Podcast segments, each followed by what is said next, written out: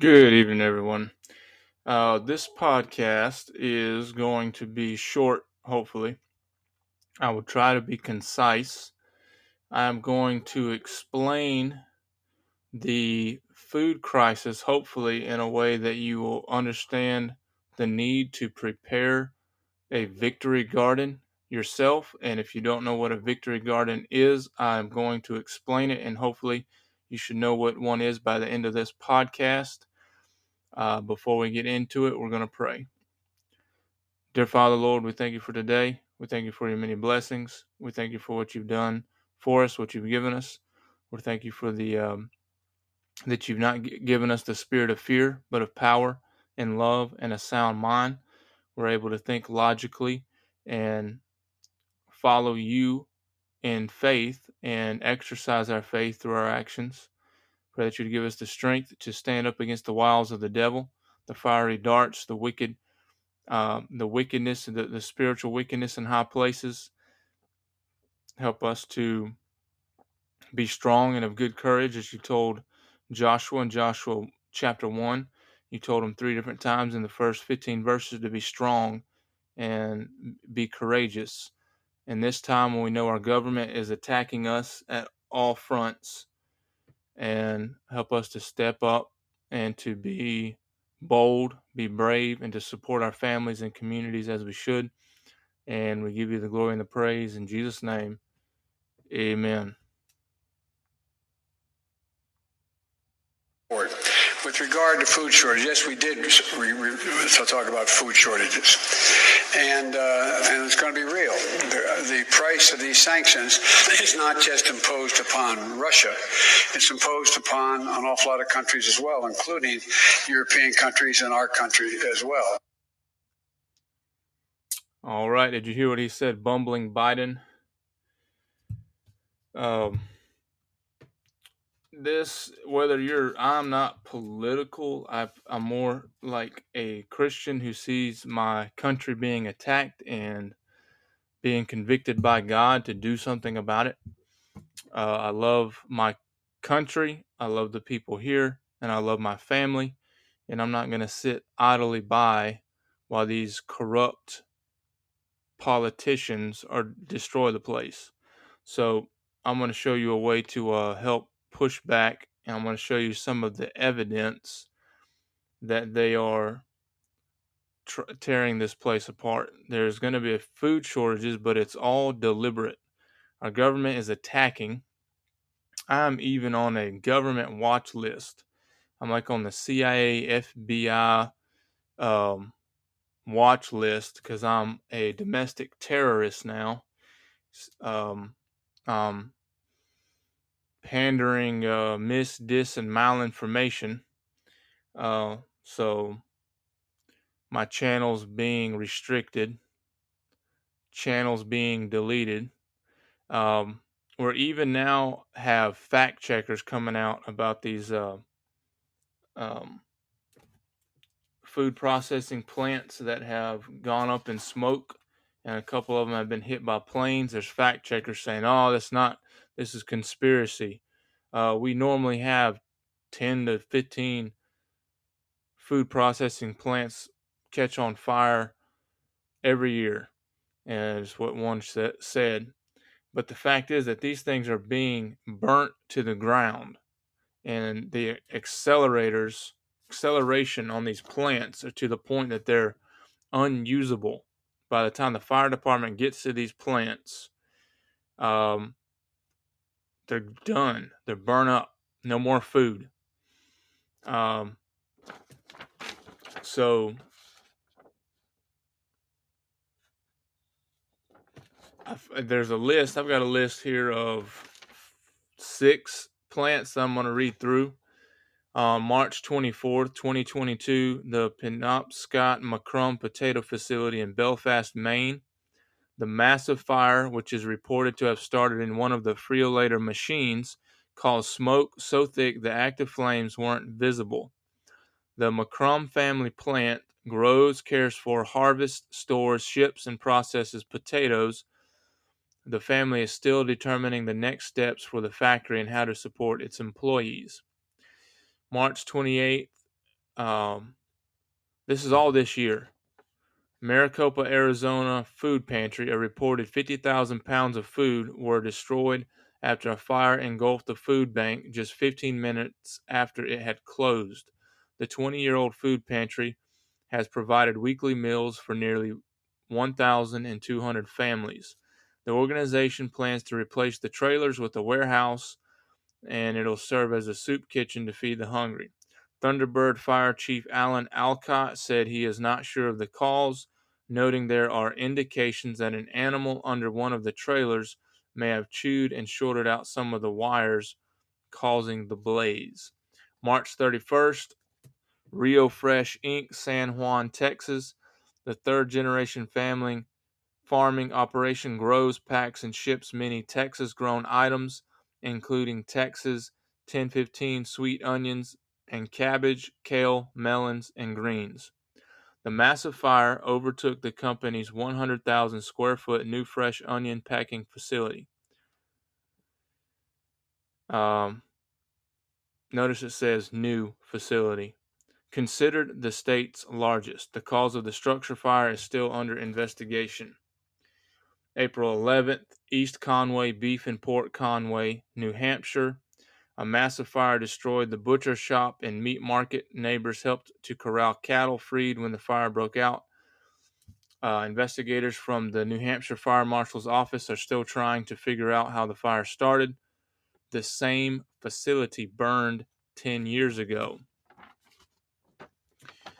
Uh, April 21st, General Mills plant in Covington, Georgia.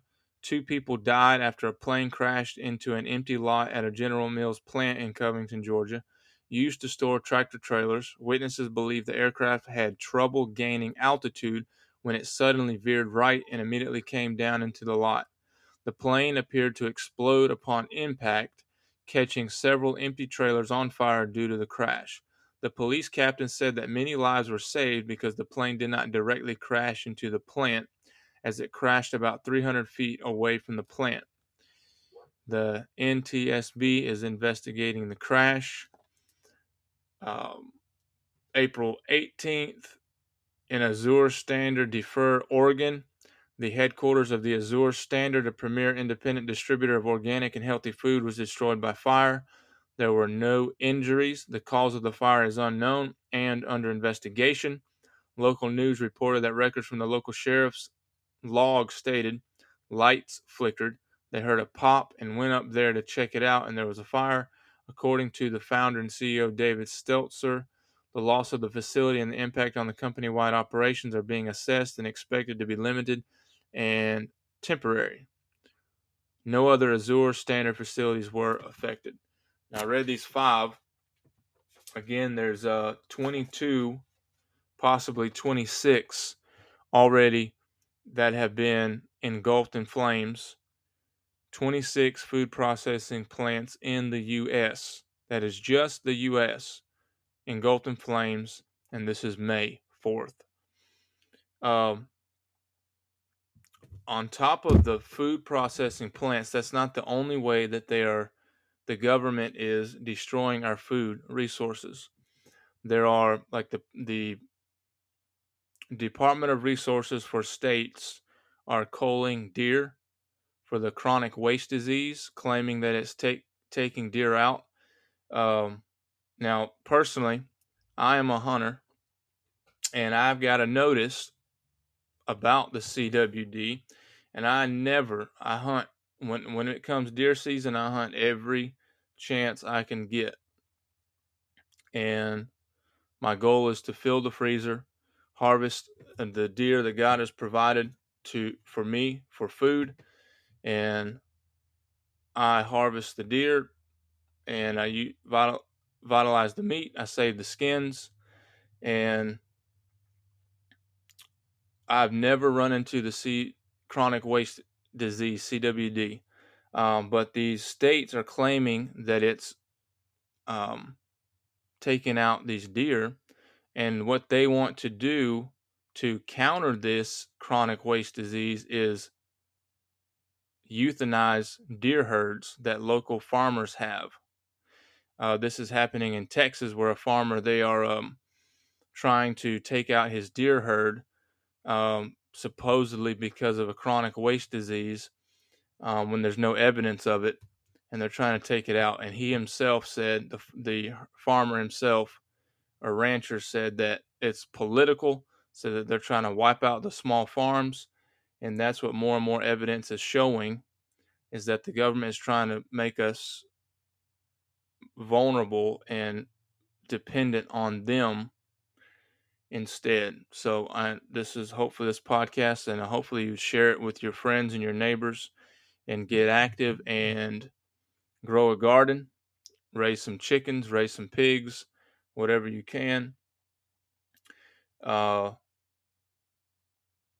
so the problem here is numerous major food processing plants in the United States randomly, and that's in parentheses, breaking out in fire and burning to the ground, uh, going up in flames due to explosions or being destroyed in some other way, and that is in the last several weeks.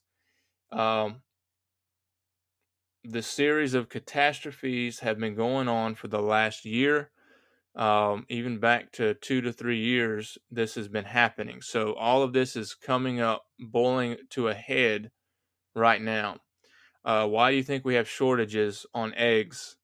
Why do you think we have shortages on meat? Is because they're deliberately taking our food away. So, but we can counter it by stepping up, growing our own gardens, and raising our own food, raising our own animals, uh, being skillful in hunting in your local area. Um,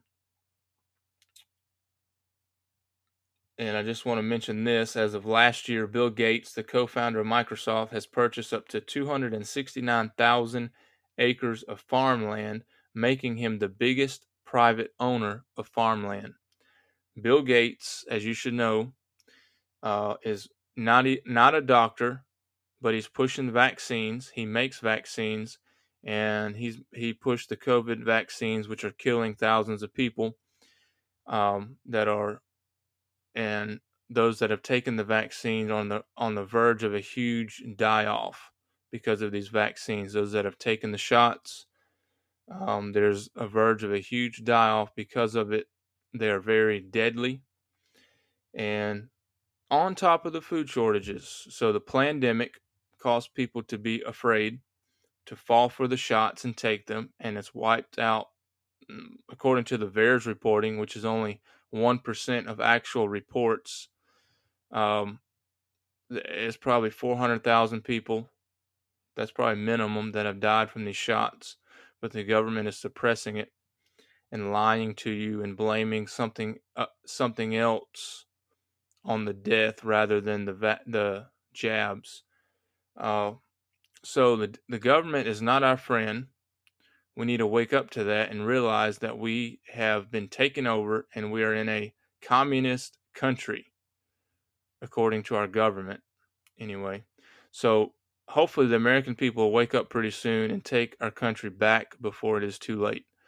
But the government's agenda is to take us over, and I can see that myself in what's happening. There are literally literal food shortages that are deliberate. The pandemic was caused to create confusion, to create supply chain issues, to create parts issues, to create food issues.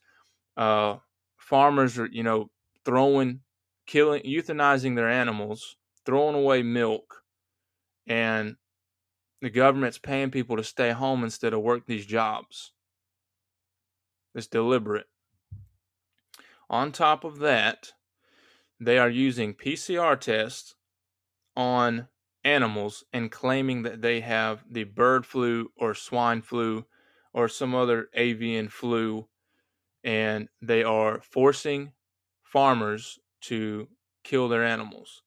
Uh, example is a a farm in Rembrandt, Iowa. Rembrandt Enterprises is laying off 135 employees at its egg laying plant in Buena Vista County. The plant is home to over 5 million hens, was hit by a highly pathogenic avian influenza last month. I think this was March Um, under the Work Worker Adjustment and Retraining Notification Act, employers are required to report mass layoffs. Rembrandt Enterprises reported its layoffs on April 5th to Iowa Workforce Development, according to the agency's WARN log. Uh, it is not known how many people are employed at the egg laying plant, which is one of the largest in the nation. We have egg shortages here, and I was listening to, uh, I heard, a, I think, a senator speaking to Glenn Beck saying that in D.C. he couldn't even get eggs for breakfast. In D.C., the Iowa Department of Agriculture and Land Stewardship has not identified any facility in, impacted by bird flu, but a county official and area poultry farmer in the region identified Rembrandt as the Buena Vista facility where 5.3 million egg laying hens were euthanized after the virus was detected on March 17th. Notice the Iowa Agriculture and Land Stewardship did not identify any facilities impacted by the bird flu. Uh, someone is saying that is this was the Buena Vista facility. Think, listen to this: 5.3 million egg-laying hens were euthanized. Now they're not only doing that to chickens, but they're doing it to hogs as well, and they're cl- using the PCR test and forcing farmers to kill their animals. So I'm just warning you that the government is going to do this and they're using U.S. Marshals and they're using the FBI. Um, I don't know. They might even use DNR, but that's state, so maybe they won't. Uh, the DNR will be smart enough not to do that. Um, but a, one example that I heard about is uh, his name was uh, Amos Miller in Pennsylvania. He's Amish and he raises cattle and the U.S. Marshals came to his property, confiscated his meat because he sold clean meat that doesn't have the vaccines or any GMOs in the meat at all. It's clean, non toxic, and which the, the customers he sold to, you know, signed an agreement understanding that this was the kind of meat that he grew. And the U.S. Marshals came and raided his farm confiscated his stuff and uh, he's going to be fined with thousands of dollars and they're going to try to force him um, to stop growing cattle and stop raising food uh, so they're warning the local farmers in the area to be prepared for this hopefully I, I really need you to share this with as many people as you can so that americans we can uh, support each other because this is actually happening. There's not, it's not conspiracy. Uh,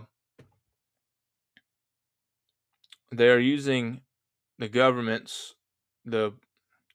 If you know anything about the Great Reset, it's a they're pushing a one world government, so they're all working in sync. And in Moscow, the Russian news agency um, the Russian Defense Ministry obtained information about a U.S. project UP4 um, on research of particularly dangerous infections of migrating birds, including H5N1 flu and Newcastle disease, which had been developed in Ukrainian biological laboratories. Head of Russian Nuclear, Chemical, and Biological Protection Troops Igor uh, said Thursday. Um, this was March 10th. They had found biological weapons in Kiev, Kharkov, and Odessa. And what they're learning in these bioweapons labs is that they're taking diseases like the it's H5N1 flu here and Newcastle disease, and they're making them more deadly. What they did with this one, or, or one similar, um, may not be that exact H5 what H5N1 um, but let me tell you about the Spanish flu so you get an idea. The Spanish flu is a virus that killed between 20 and 50 million people 90 years ago. That would be 1918. It was history's most devastating outbreak of infectious disease. uh, researchers have identified a set of three genes that helped underpin the extraordinary virulence of this 1918 virus. Well, guess what these bioweapons labs are doing? They're taking these viruses that are already dangerous and using gain of function and making them even more deadly. Uh, these flus that they're playing with attack the lungs and they are they're attempting to wipe out our food with these viruses. Now, in some cases, they're as I mentioned earlier, they're using a PCR test which doesn't even detect COVID, and they're claiming that they found they've found bird flu with these tests and cause forcing farmers to kill off their animals. So do not fall for it if your animal is sick, you're going to tell your see that your animal is sick, and you use your own your own discretion to take out the sick animals. You don't kill your whole, your whole herd. That's insane. Um, ASV is posing a threat to pork industries. Um, they've they've uh, wiped out hundreds of thousands of hogs in the past year or so. Um, there's 700 or 750 um, farms, and I can't remember if it's in Maine or Pennsylvania, but I credit this info to Bards FM, Scott Kesterson. He mentioned this and that um, the state, I can't remember which state, but they convinced the farmers that human waste was viable for fertilizer in these 750 farms and it poisoned the farms to the point that they're not usable. They can't grow any crops on these farms. And it's going to take about five years to clean that soil. Uh, so I encourage you to start growing wherever you can, say your back porch, your windowsill. Uh, you have room, and if you think about it and you want to eat because to, to live, uh, I believe you can make room. There's a lot of ways to grow food. Hydroponics is one way. You can do that without dirt. Um, there's a lot of different ways. And I just encourage you to share this with everyone you know and encourage them to start a garden if they haven't. Uh, so the the the place that I live in now, I've been here. My wife and five kids. We've been here for three years. Um, so for the three years, we've had a garden, and I'm learning a lot on what to plant, how to plant it. Um, I grew up um, in Alabama. As you know, I'm my parents are missionaries, are home missionaries, so we moved around a lot. But one thing I do remember is that we had a garden in most every place that we went, and my family in Alabama they st- still have a farm still have several uh, tens of acres. Used to be 200 or to 200 or so acres of land that they grew co- cotton on in the early 1900s, and later turned the cotton into cattle and raised cattle ever since. But my as far back as I can remember, my family has always had a garden, has always grown stuff, and my granddaddy Roy, he actually um, getting up in his 80s. He was 83 at the time, I believe. Was he had a stroke and it kind of debilitated him from, from there. But it was he actually got the stroke while he was in the garden tilling it up with an old tine tiller, um, Briggs and Stratton. I was there when it happened, and so to the to the point that he couldn't anymore he planted a garden and provided food for his family. And I've never forgotten that. I've never lost sight of that. Now, I'm not as as a I'm not as good of a gardener or farmer as he was, but I'm learning. So, and he he was in World War II, and I respect him greatly and for the influence and what he instilled in me while in the the years that the Lord blessed me with to, with um, knowing Him. And speaking of that, I want to explain what a victory garden is, in case you don't un- don't know what a victory garden is. But I want to read. I think it's. Uh, I've got history on America's patriotic victory garden. Now you understand, during World War One and during World War 2, we didn't actually fight on our soil, but this is a fight on our soil. And this war is raging, but it's not with guns, it's not with tanks here, and it's not there yet, but they're trying to starve us out.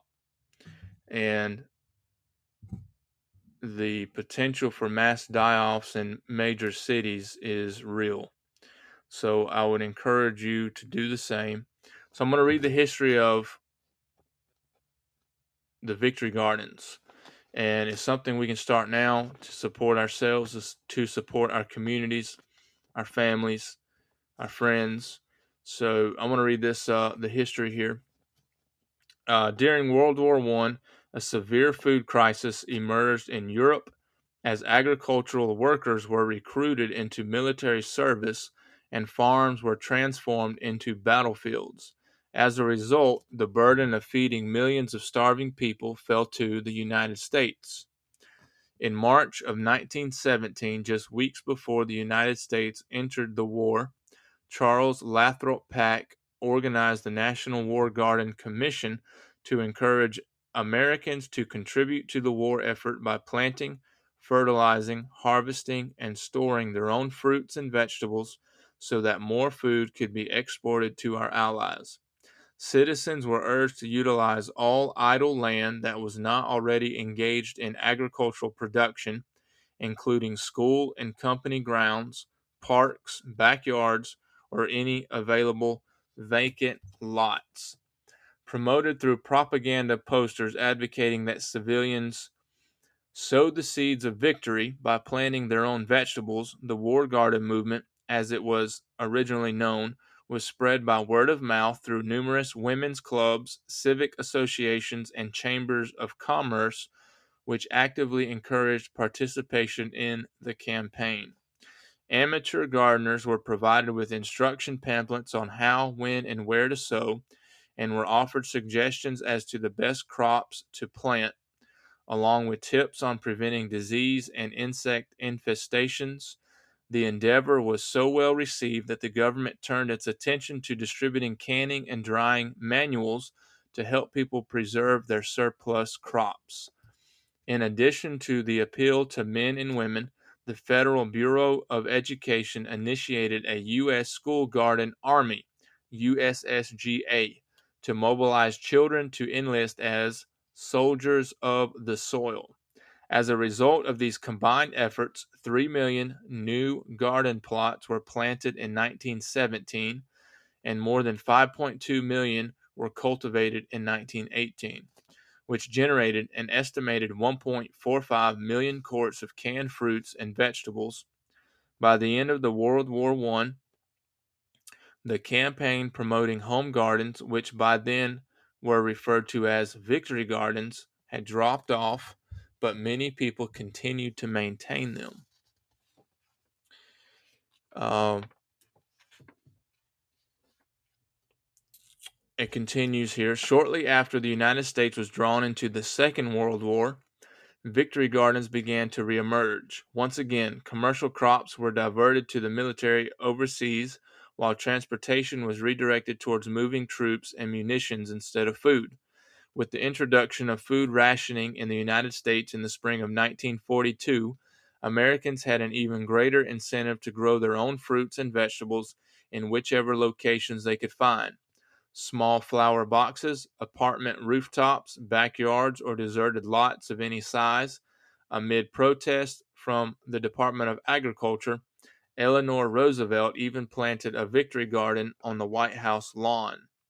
Some of the most popular produce grown included beans, beets, cabbage, carrots, kale, uh, kohlrabi, lettuce, peas, tomatoes, turnips, squash, and Swiss chard. Through the distribution of several million government sponsored pamphlets, fledgling farmers were advised to maximize their gardens' productivity by practicing succession planting and were encouraged to record the germination rates of seeds, along with any diseases or insects they may have encountered, in order to minimize waste and improve their garden's output the following year. Throughout b- both world world wars, the Victory Garden campaign served as a successful means of boosting morale, expressing patriotism, safeguarding against food shortages on the home front, and easing the burden on the commercial farmers working arduously to feed troops and civilians overseas. In 1942, roughly 15 million families planted victory gardens. By 1944, an estimated 20 million victory gardens produced roughly 8 million tons of food, which was the equivalent of more than 40% of all fresh fruits and vegetables consumed in the United States. Um, so there you go. That's what a victory garden is. It started in World War One and continued through World War II. Uh, they have died down because emphasis is on technology these days and not on farming. Uh, I've always leaned more towards a primitive lifestyle, more of hunting, gatherer. Uh, I like being in the outdoors. I understand God created the woods. I understand that when He made man, uh, He put Adam in a garden. So gardens are very important. So I just urge you to do the same. I hope that this shows you the importance of planting a victory garden.